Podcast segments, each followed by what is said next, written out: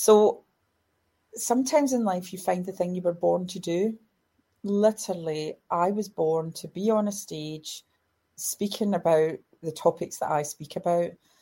And the reason that you know that you were born to do that is it just like, it makes my heart sing. Like I just literally, I, I it, physically, it just gives me this energy. Hello and welcome to the Essential B two B podcast brought to you by Lead Forensics. I'm your host, Brand Awareness Manager Joe Ducarreaux, and today's guest I've really, really been looking forward to getting to getting on the podcast because we've had her on several webinars and she's always been very entertaining and very informative. So this is Alison Edgar, M B E, Chief Smasher at Smash It Training. How are you doing today, Alison? I am on top of the world, Joe. Really looking forward to our chat. Fantastic. So Alison is a business advisor who was awarded an M B E for services to entrepreneurship and business. She's a motivational speaker and a two times international best-selling dyslexic author. So Alison, tell us about Smash It Training. How did you get started? So I had been in a job for fifteen years, Joe, in a sale, you know, high performance sales job. And I never really thought that I would leave, honestly. And one day I went in a room, the C E O was doing like a, a roadshow around the country. And one of the audience who was also from field sales was talking about this newfangled thing called Google, which had um, started to take over the market and affected the company that we worked for. And he said, oh, don't worry about that Google thing, it'll never catch on. Um, so you know when it's time to leave a job when the C E O hasn't got any like forward thinking. And I hadn't, I didn't have a clue what I was going to do. Honestly, Joe, I just didn't know. I'd been in the same job for fifteen years, same company. I had just, you know, I think you, you kind of get yourself into a, a high-performing rut, don't you? You're scared to leave. You're, you're scared because you don't know what's around the corner. And I phoned my friend and I said, I, I'm, go- I'm going to leave my job, but I don't really know what I'm going to do. And she said, oh, it's really easy. You're going to set up a sales training company to teach people how to sell the way that you do, from your heart and from your passion and all, honestly and ethically. I went, that's a great idea. So that's what I did. I set up my website and I was working in the job two days a week. And, you know, I still had young kids and disabled parents and all the other things that come with life. And that's when I started. And it started off as Sales Coaching Solutions because there was a wee bit of imposter syndrome in there as well, that I'd never been a sales trainer. I'd never been a trainer. And honestly, I'd never been a coach. So I had to kind of think on my feet how I was going to set this company up. Um, and then over time, I mean, obviously the sales the sales training company did really well. But um, through lockdown, I wrote the second book, which was Smash It, The Art of Getting What You Want. So more in a personal development space. And what I did was, I, you know, I learned different techniques of how to lead people. And I thought, hang on a minute, that's the same as sales. The techniques are exact. Leadership and, and sales is exactly the same thing. And it's, you know, you're just selling your idea and getting people to do things the way that you want it done. So we rebranded in two thousand twenty-one as Smash It Training and Coaching. So it doesn't just do sales now, it incorporates leadership, change management, performance, so different things uh, as well as sales. And yeah, so it's been a great journey. So with the, I mean, I want to touch on something you said just there. So with starting the the, the business like that, you mentioned imposter syndrome, and that's that's something which absolutely fascinates me because, you know, I, th- I think a lot of people that I speak to, they mention, you know, imposter syndrome. So does that ever fade? Do you still get that now, despite the fact that you're now Alison Edgar M B E, or do you still get it? Um, I, you know, we've done some, I speak about this in um, at events, and we try and, I'm, I'm always pushing my my knowledge to the next level. And I was listening to a podcast with Lewis Capaldi. You might have heard the podcast. And honestly, I was, first of all, thought, oh, my God, I've met somebody Scottish that swears more than me. I was like, wow. But he was talking about imposter syndrome. Right now, you would never think that he would have imposter syndrome, but it came after his first album. So sometimes, you know, when you start off in something new, you don't really have that. You know, you, you kind of, you just kind of go for it, don't you? You dive in. And then as your knowledge grows, you worry that you can replicate it. So I think there's some of that. But when I did the original research, it was um, Pauline Clance and Suzanne Ames that did the original studies on it. And it was all high-performing women in academia. And they were going through the thoughts, you know, they did the interviews, and one hundred percent of them thought it was a fluke that they were there, that, you know, other people knew more than them. And I think that's where, you know, when I started the company, I thought, I didn't, you know, and I'll give you an example, Joe, because a lot of people who do follow me or have heard me on the, the Lead Forensics webinars will think, oh, she's confident. But, and I am, like when I was in the role that I'd been in for fifteen years, I had a lot of confidence because I knew my stuff. And I can remember going to this networking meeting when I just launched, well, Smash It Training, Sales Coaching Solutions at the time. And it was run by two women.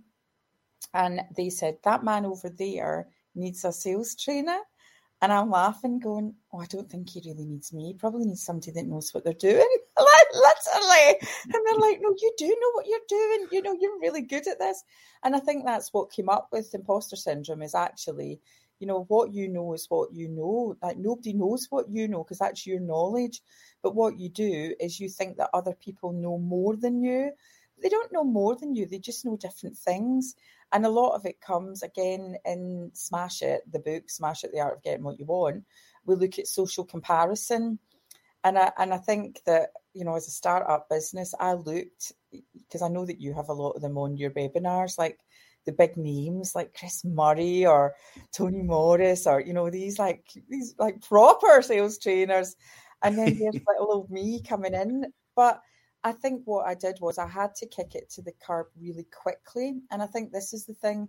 It's a bit like if you if you let that hold you back, it means you can't help the people that you want to help. So, you know, you don't set up a sales training company to not help people to be able to sell. And it, by me not getting over myself and believing that I can do it, then that means I can't help all the people that need my help. So that was the sort of... Um, The, the side behind it. But again, it's the, the other part, which is the, the part that Lewis Capaldi talks is like the um, the Dun, Dunning-Kruger report. And it's this dip that it starts at the beginning. You think, oh, yeah, yeah, I've got this. Whoa, then the confidence levels go down. And then it comes back at the other end when you're an expert in your field. And I was talking to Rebecca about this yesterday because I thought, because I would never say I'm an expert in my field. Like I'm literally... People say, oh my God, you've done so well. I'm like, I'm at base camp, base camp one. I've got so far still to go that I, I am not an expert in anything. I'm still learning every single day. And I think the day that you think you are the expert and that you have taken it on, that's probably the day that you're, you know, it's time to hang up because, mm-hmm. you know, you're, you've got to take it to a level. And Rebecca said, yeah, but what about a, a consultant? What about um, a medical consultant? Like after forty years, they kind of, you know, they would be over their imposter syndrome because they would be at the top of their field. I said, but no, because um, me- the medical industry, technology is, is really ch- revo- revolutionising that. So there are new things going on. So I don't think you can ever be that expert. So I kind of challenge that report as well, the Dunning, Dunning-Kruger report or whatever it is. Yeah, I, I, I am aware of that that episode. I think it was it was Diary of a C E O, wasn't it? It was Stephen Bart's yeah, podcast. Yeah, yeah so yeah. I, you know, obviously being a business podcast host, you have to listen to that one. Um, and yeah, you so, do. No. There was a lot. Of, there was a lot of and I tell you what was really in, influ, like interesting because like behavior breeds behavior, doesn't it? And I don't think that I have really.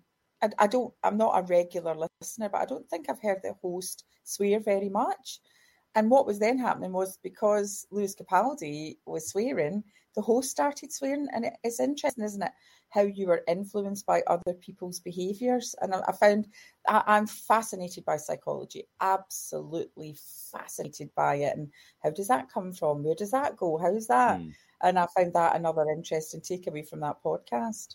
Well, I mean, to that end, then this links rather nicely into a question, another question I have for you. So, I saw this piece of content that you shared. I think it was maybe a week or so ago. Perhaps it was slightly longer. Yeah, it was just yeah, just about a, a week ago. So, you'd been in Wigan um, doing a Smash It H I I T session, hit session on wellbeing, reducing anxiety, right? And then you receive a text message from somebody who had been in the class. This person said, today you showed me that life is so short, so I took the chance and rang somebody. So someone that presumably they'd not been in contact with at the time. So I'm sort of intrigued as to exactly what sort of things it is that you're teaching people that elicits such, you know, quite an intense emotional response, but also that's that's quite an intimate thing to share. So what what is it that you're you're teaching people that, that brings about that sort of that sort of um, post? I, do you know what's interesting, um, Joe, as well, because you know we talk a lot about marketing, don't we? And And see, when you have got such an array of content, because people talk all the time, oh, you need to niche, you must niche, you must niche. And I have got such an array of content that it's really hard to niche. So it was a well-being, and, and this is what I mean, that a lot of the stuff that I that I I learned when I was in sales is applicable to everyday life. It's just a lot of people forget to join the dots. They, they they completely isolate that knowledge. And we had been talking about um, it, it was how to reduce anxiety and work on your own mental health. And again, a lot of it comes back to the psychology. So we talk about goal settings, and, and I think that has got that similarity to business, that in business, specifically as an employee, you're driven by goals because the goals are set for you by someone else. But actually, when you ask people, you know, what are your goals and how are you working towards them? So many people haven't set their own personal goals. And I think that's where that's where time, this is the thing, this is where it came back, that time is the biggest, like the most precious commodity that we have in our life.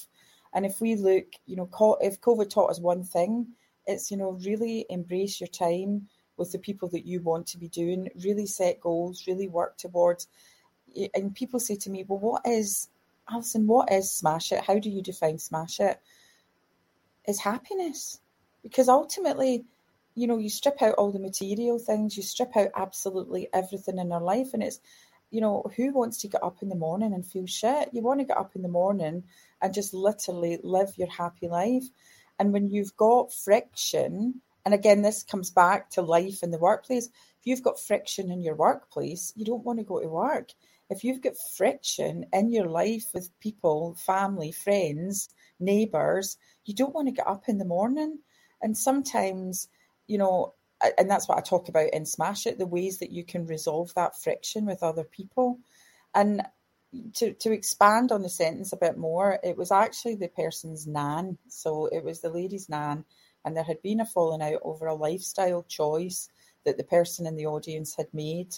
And again, another thing, I listened to the Calm app, and the Calm app is talking about anger and how anger actually comes from fear. So it's fear that makes us angry. So if you look at road rage, the reason we get angry in the car, we're worried about A, our material possession, the car, or our health and safety, and it triggers the anger.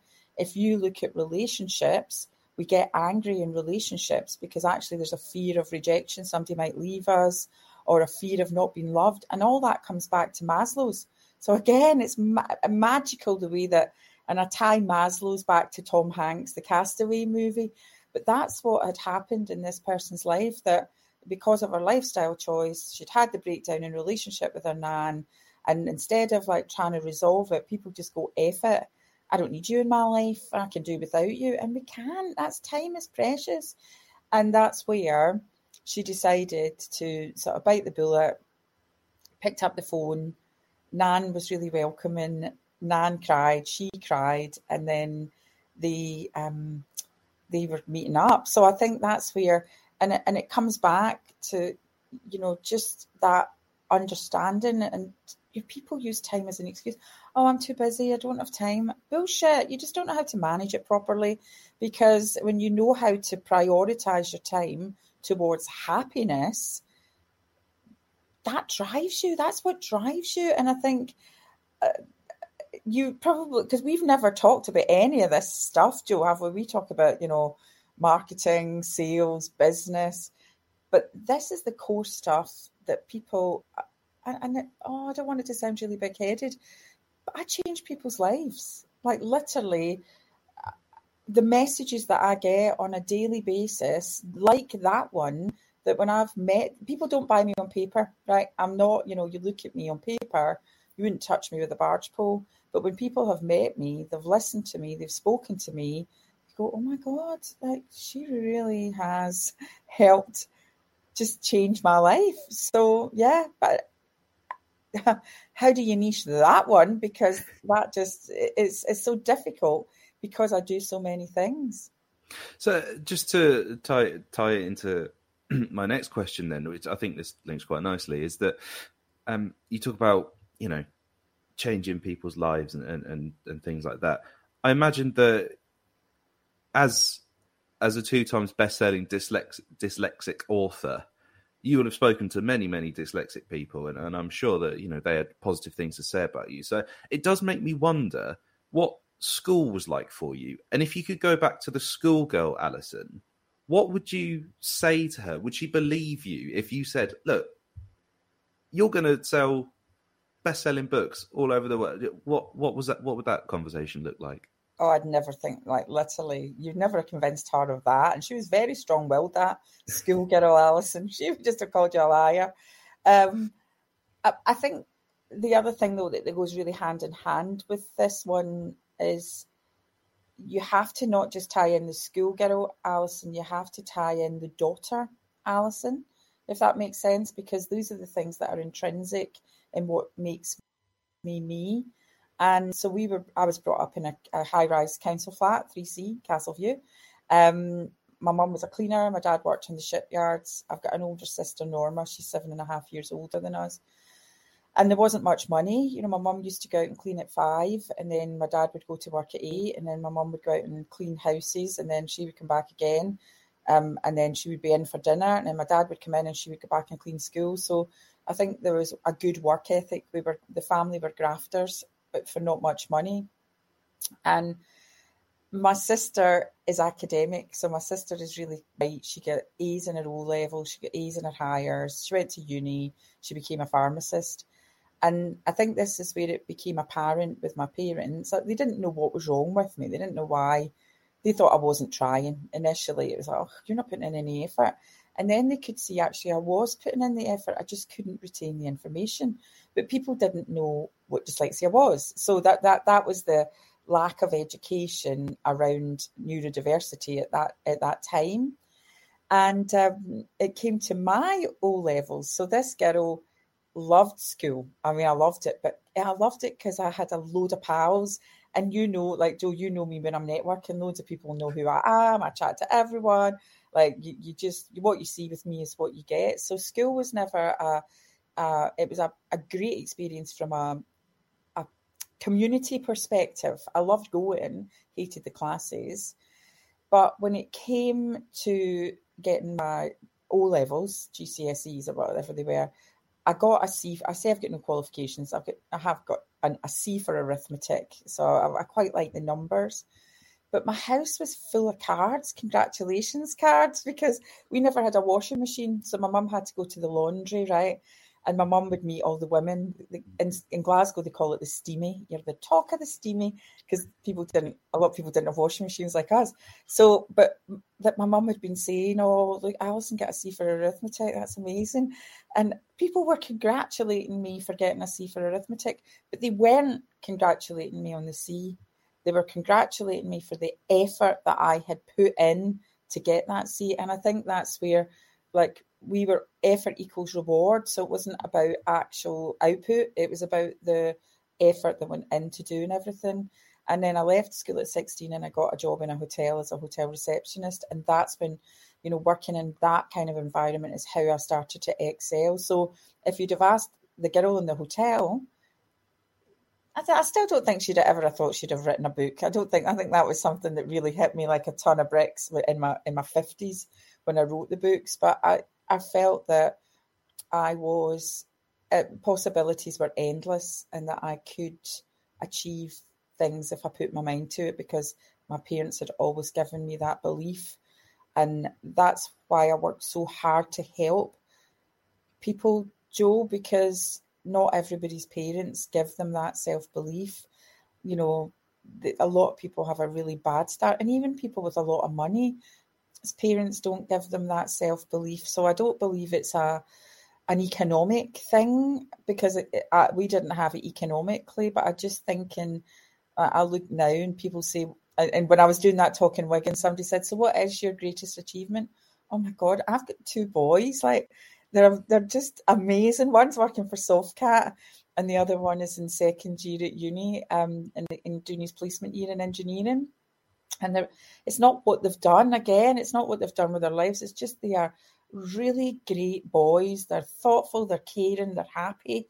And I think that's that. And, you know, I said, and also, look, it's like, if you like it, then you should put a ring on it.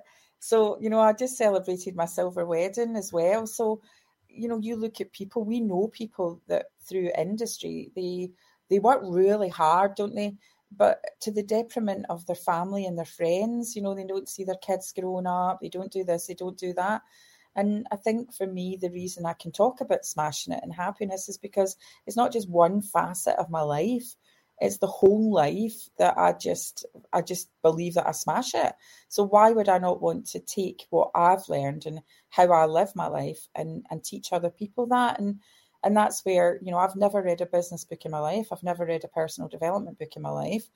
I just take how I live my life and I translate it to help other people. So that's the sort of gist of where all that comes from. Mm. What a, what a powerful lesson, though, to be to be congratulated, you know, in the steamy by the community around you for your effort. Absolutely. And I, I think I think you and I personally, we have very similar values. I remember my parents saying something similar, like my dad sitting down and saying, look, if you want to work on the bins, it's totally fine. As long as you're the best bin collector you could possibly be, we don't care. We just want you to go and, and do that thing. And congratulations on the, the silver wedding anniversary. That's that's a lovely piece of news. That's fantastic. I know, I know. I literally, it's, and again, you know, that teaches you a lot as well, Joe. That it ain't easy to be married for twenty-five years, let me tell you. And when we were getting married, my mum and dad said to Neil, are you sure you want to marry her? I, I had a similar a similar conversation with my wife's parents. So we've just had our, our third. So hopefully we'll we'll be able to, you know, get to twenty-five in similar ways. So speak, speaking of achievements, then tell me about receiving your M B E, because it, it's it's funny that in that entire conversation we were just having about, you know, achievements and bits and pieces, that didn't really factor in. So tell me how that came about. How did it feel to to be recognised in that way? I mean, it, it, it's overwhelming, but I, I think this also has a side piece to it. And how I found out that I got it was during lockdown. And do you remember the part when you were allowed in the gardens, but you weren't allowed in the house? Remember that part? And so, again, in both the books, I although it's got my name on the cover, Kaya Newnham, who worked for me, again, I work with a lot of young people, as you know, from my team. She helped me write both the books, right? So she, uh, a lot of the story parts are mine. Uh, a lot of it gets stuck in my head and she helps me get it out. But some of the more like um, like academic-y researchy bits, that's her. You know, she does much better at getting that out than I do. So she had been, and my, my team don't leave. I know that sounds really bizarre. I open the cage door and I tell them to go and fly because there's a big world out there, but they're always ready to come back in my wee cage if I ever need them. And at the time, Kaya had been working in Portugal. It was the part where, you know, where everybody came back home because nobody knew what was going on in the world. She, she came back, she didn't have a job, and most businesses were furloughing staff or making redundancies. And I didn't furlough. I, I, I didn't think it was great for my team's mental health to have no structure in a day. I know how important structure is. So I battled on. And again, they pimped me out on LinkedIn for LinkedIn webinars at a tenner a ticket. We just kept selling a tenner a ticket and that paid their payroll. So um, Kaya came back and didn't have a job. And I said, look, do you want to help me write Smash It? And she went, yeah, yeah, yeah. So we worked remotely and then on the day, the first day back in the garden, I, I, my son thinks I've got A D H D. Who knows? I've never been diagnosed with that, but I do get very easily distracted. And um, I check, I was checking my email and I just literally started to blub, right? Literally. I was I was hyperventilating, crying. And Kaya went, what's wrong? Has somebody died? I went, no, are you my chief pre- press officer? She went, yeah, I can be. Yeah, why? I said, because only my chief press officer is allowed to, this this email is so confidential that only my chief press officer is allowed to read it. She went, yeah, that's me. And I said, I, I think I've been given an honour. I think I've got an M B E from the Queen. And she went, oh, that. She goes, I knew that last week. The man phoned me to check the details. And I went, well, how did you know? She goes, well, I nominated you three years ago before I left. She was twenty-one at the time, twenty-one or twenty-two, when she wrote that nomination that actually got me an M B E. So, yes, I'm really proud of the M B E, don't get me wrong. And I'm so proud that it's for entrepreneurship and business, which I love. And I'm so proud that I'm a female, because actually I'm, there's probably one or two percent of females get it for that topic. But I'm equally as proud of the fact that Kaya, a twenty-one-year-old at the time when she wrote it, now a bit older than that, I'm not telling your age, but that achievement for her. So not only has she written, or, you know, helped me write two best-selling books, she's also written a winning M B E application. I'm equally as proud of that as I am as the award itself.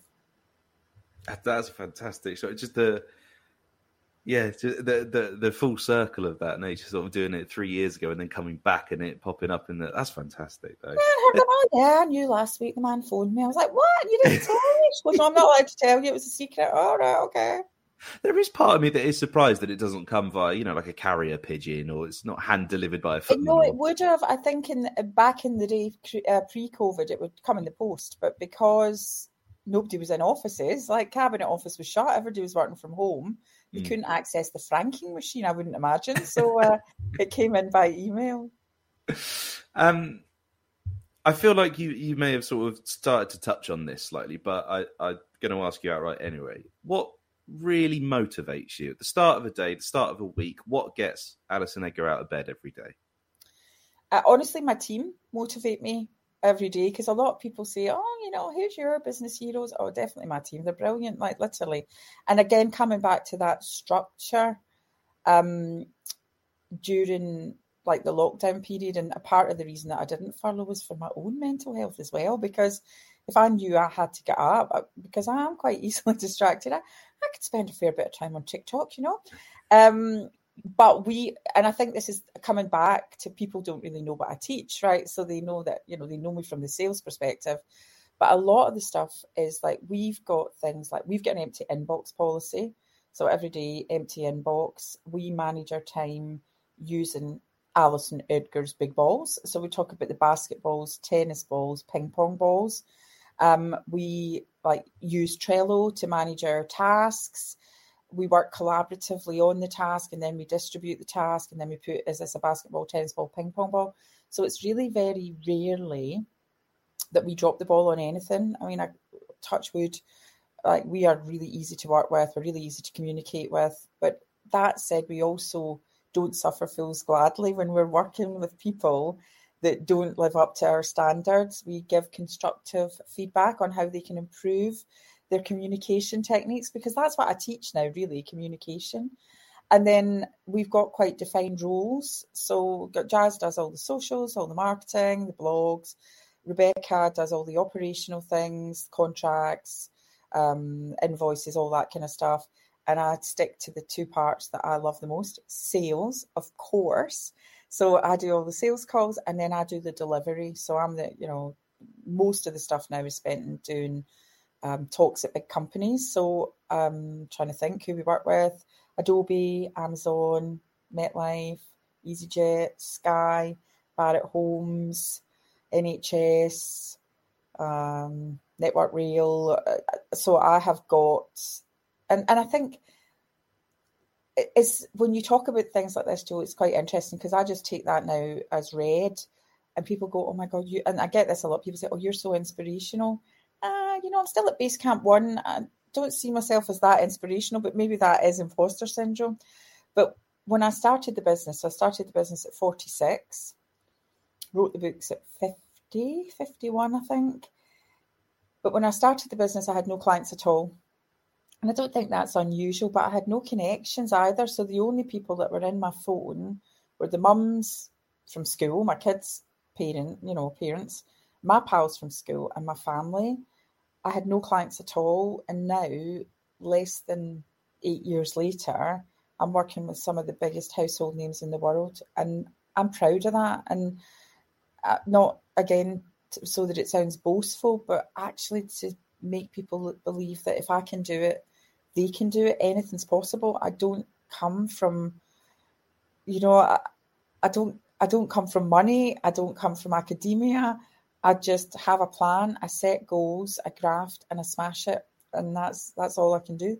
So I don't. Th- I don't think it's. Yeah, I don't think it's boastful at all. I, I don't think so. I think it's. Yeah, it's. It's absolutely worth noting, worth celebrating, because, well, why not? You've put the work in, yeah. So, so then going from motivation for work and, and what gets you out of bed, how do you decompress from work? How important is that switch off? I mean, you mentioned your empty inbox policy at the end of each day, but what is it that you do to just, you know, switch off and relax? So another thing, that because I've made changes in my life. So one of the things I, up until the age of fifty or fifty-one, I had never done any exercise. I know that sounds a bit random, but I'd never, I'd never deemed it that important. I thought it was invincible and that my health would just be like tip top forever. And it turns out I've actually got quite bad arthritis. I didn't realise, I didn't even know it was a thing. And I struggle to walk some days and I struggle to hold things, can't open jars, all that kind of stuff. So I went to the doctor and said, oh, like, can you, can you? sort this out? And they went, yeah, if you lose some weight and, and become a bit fitter, it'll get a bit better. So I thought, oh, so I, I'd never run. And I was watching the London Marathon, right? So this is a few years ago, I'm watching the London Marathon. I'm going, I'm going to do that. I'm going to do the London Marathon. And I get my credit card out and I'm ready to sign up. I'm going, the chicken soup people do it, people dressed as trees, anyone can do the London Marathon. And then I thought, how long, how many miles is that London Marathon? oh, twenty-six point two. How many? I'll have a look on Google Maps. Oh, I, I don't, I've never actually done any running. Anyway, I decided to sign up for Couch to five K. And week one, you have to say, you have to run a minute. Oh, Joe, can you run it? Literally, I was on the pavement crying, physically on the pavement mm. crying because I couldn't do it. So I just kept repeating week one, week one, week one, and then I get I, start, I get stuck at week six as well. Week six, week six, week six. Just kept doing it over and over again. And again, practice anything and you get better at it. So I did Couch to five K, then I did Couch to ten K, then I did a half marathon during lockdown, and then I climbed Mount Snowdon. And um, I then discovered a really weird thing. Actually, you burn more calories if you walk rather than running. And I'm thinking, I'd be better off with that walking. So I didn't, I, I found running really tough. The, ha- the half marathon really nearly broke me mentally and physically. So I do boot camp now. So I do like outdoor exercise. So I do boot camp and then I do the gym. So I, I look after myself now from a health perspective. I've, you know, I, I, stamina is important as a speaker and a trainer because you're up the front, you know, all that. And you've got to be really high energy.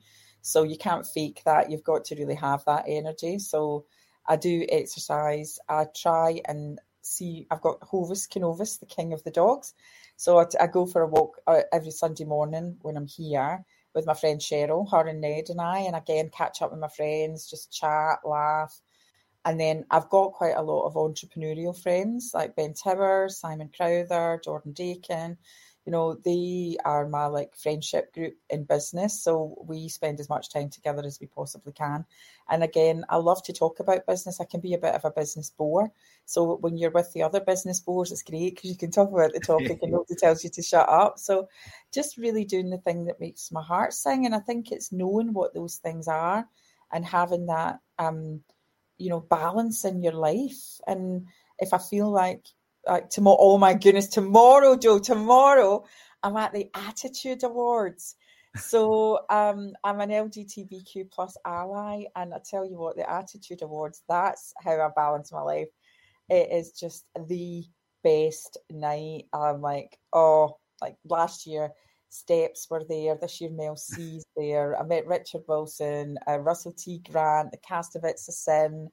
Um, Michelle Visage is there this year.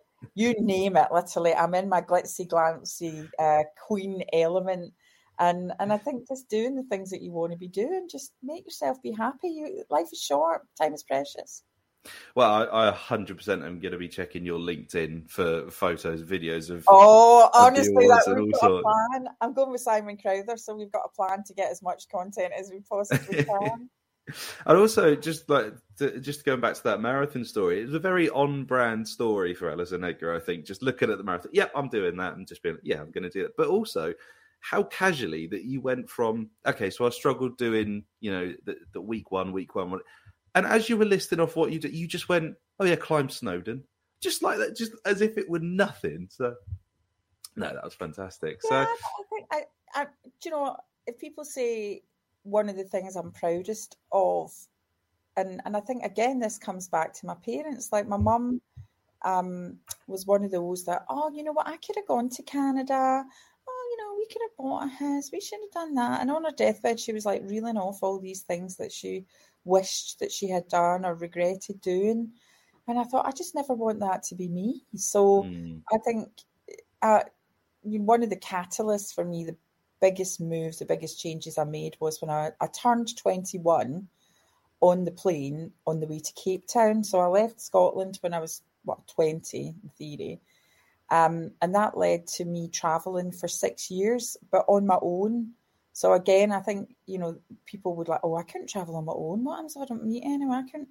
Oh, I love travelling on my own, because then you're not anybody else's master of where you want to go. Mm. You're your own boss. And and I think, you know, a lot of people talk the talk and they're scared. They're scared that it it fails or it doesn't work, and they stick in that rut. And then again, even giving up a job to set up a business, like all of that stuff. I think that my fear of failure, and I'm very low risk, so I know that sounds really bizarre, but I wouldn't take a risk if I, I didn't really have a, if it wasn't a thought through plan. I wouldn't like just jack in my job and go and get set up a business. I, I seesawed, so I had revenue coming in while I was running the business. You know, when I went to South Africa initially, my sister was living there at the time, so before I got my own flat, I had a base point to go to. So again, um, but then I got a wee bit braver. Like then I went and I lived in Australia for a couple of years. I went traveling the States, and so I think I've had that.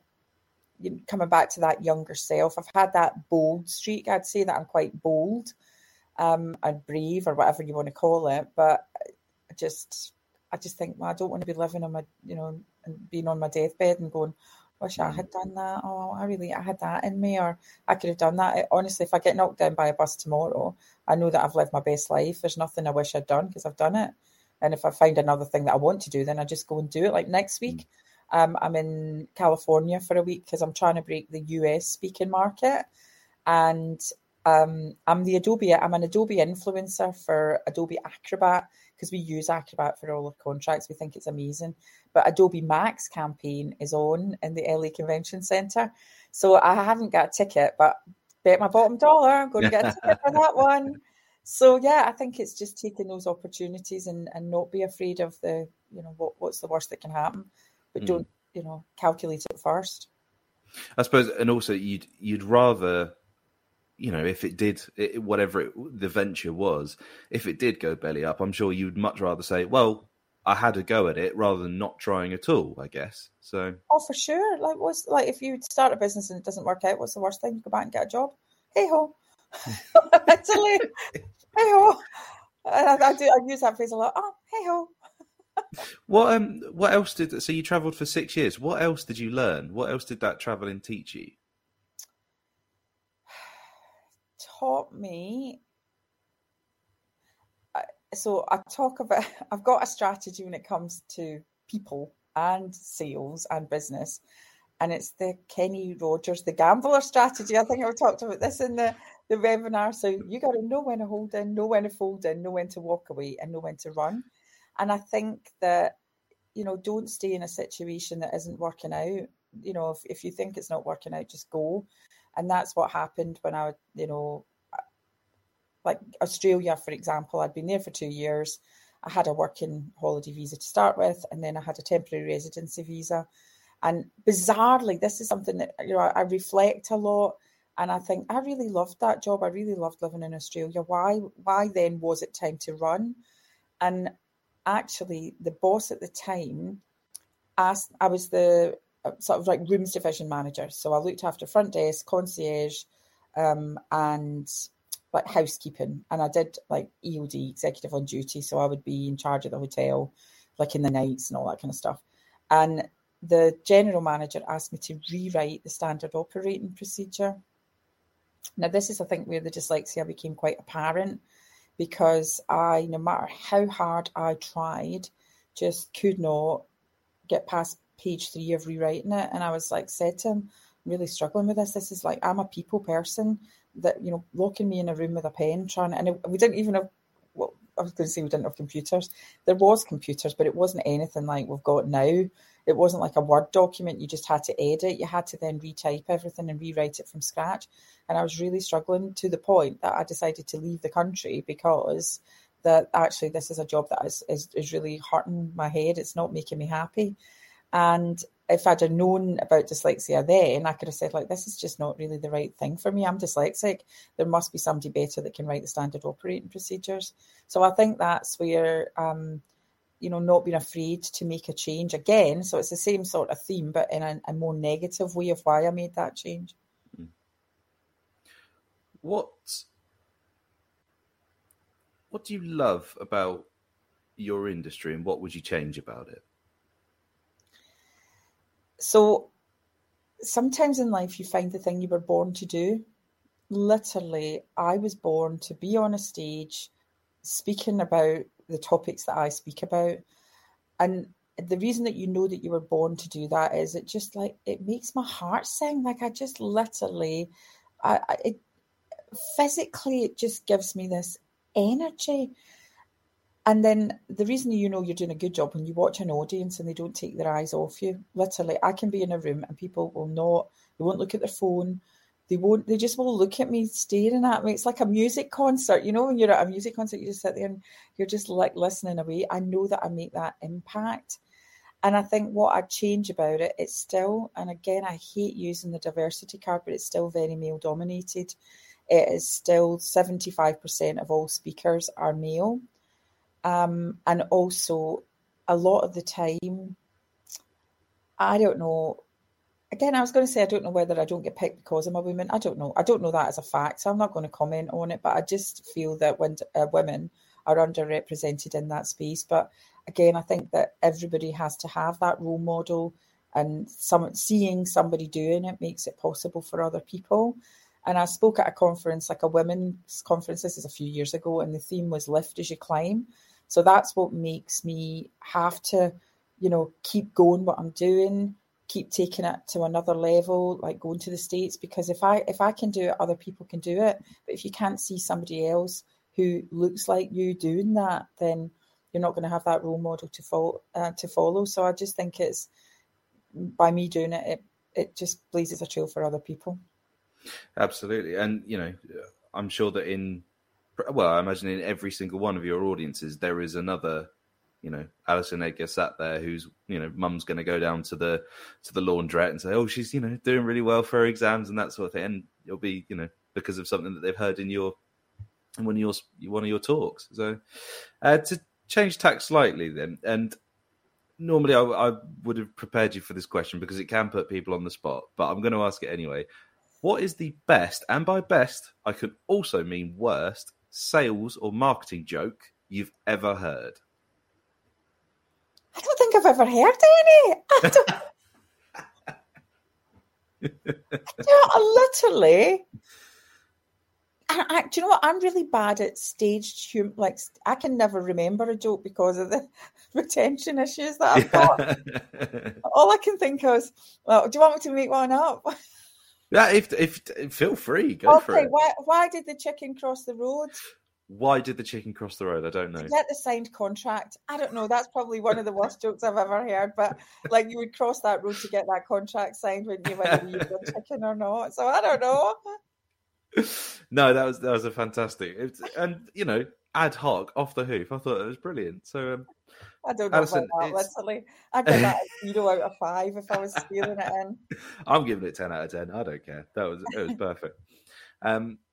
Alison, it's it's always a treat to speak to you. As soon as I knew we were doing this this morning, I I, I couldn't wait to, to get out of bed and, and you know get on the get down the line, get this recorded, and, and chat to you. So, just to finish, what is one top tip, one takeaway that you would like people who are listening to this podcast, watching the video? What would you like them to take away from this conversation we've had?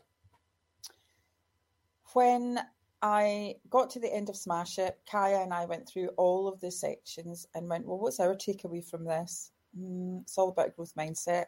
What's our takeaway from this section? Oh, it's all about a growth mindset.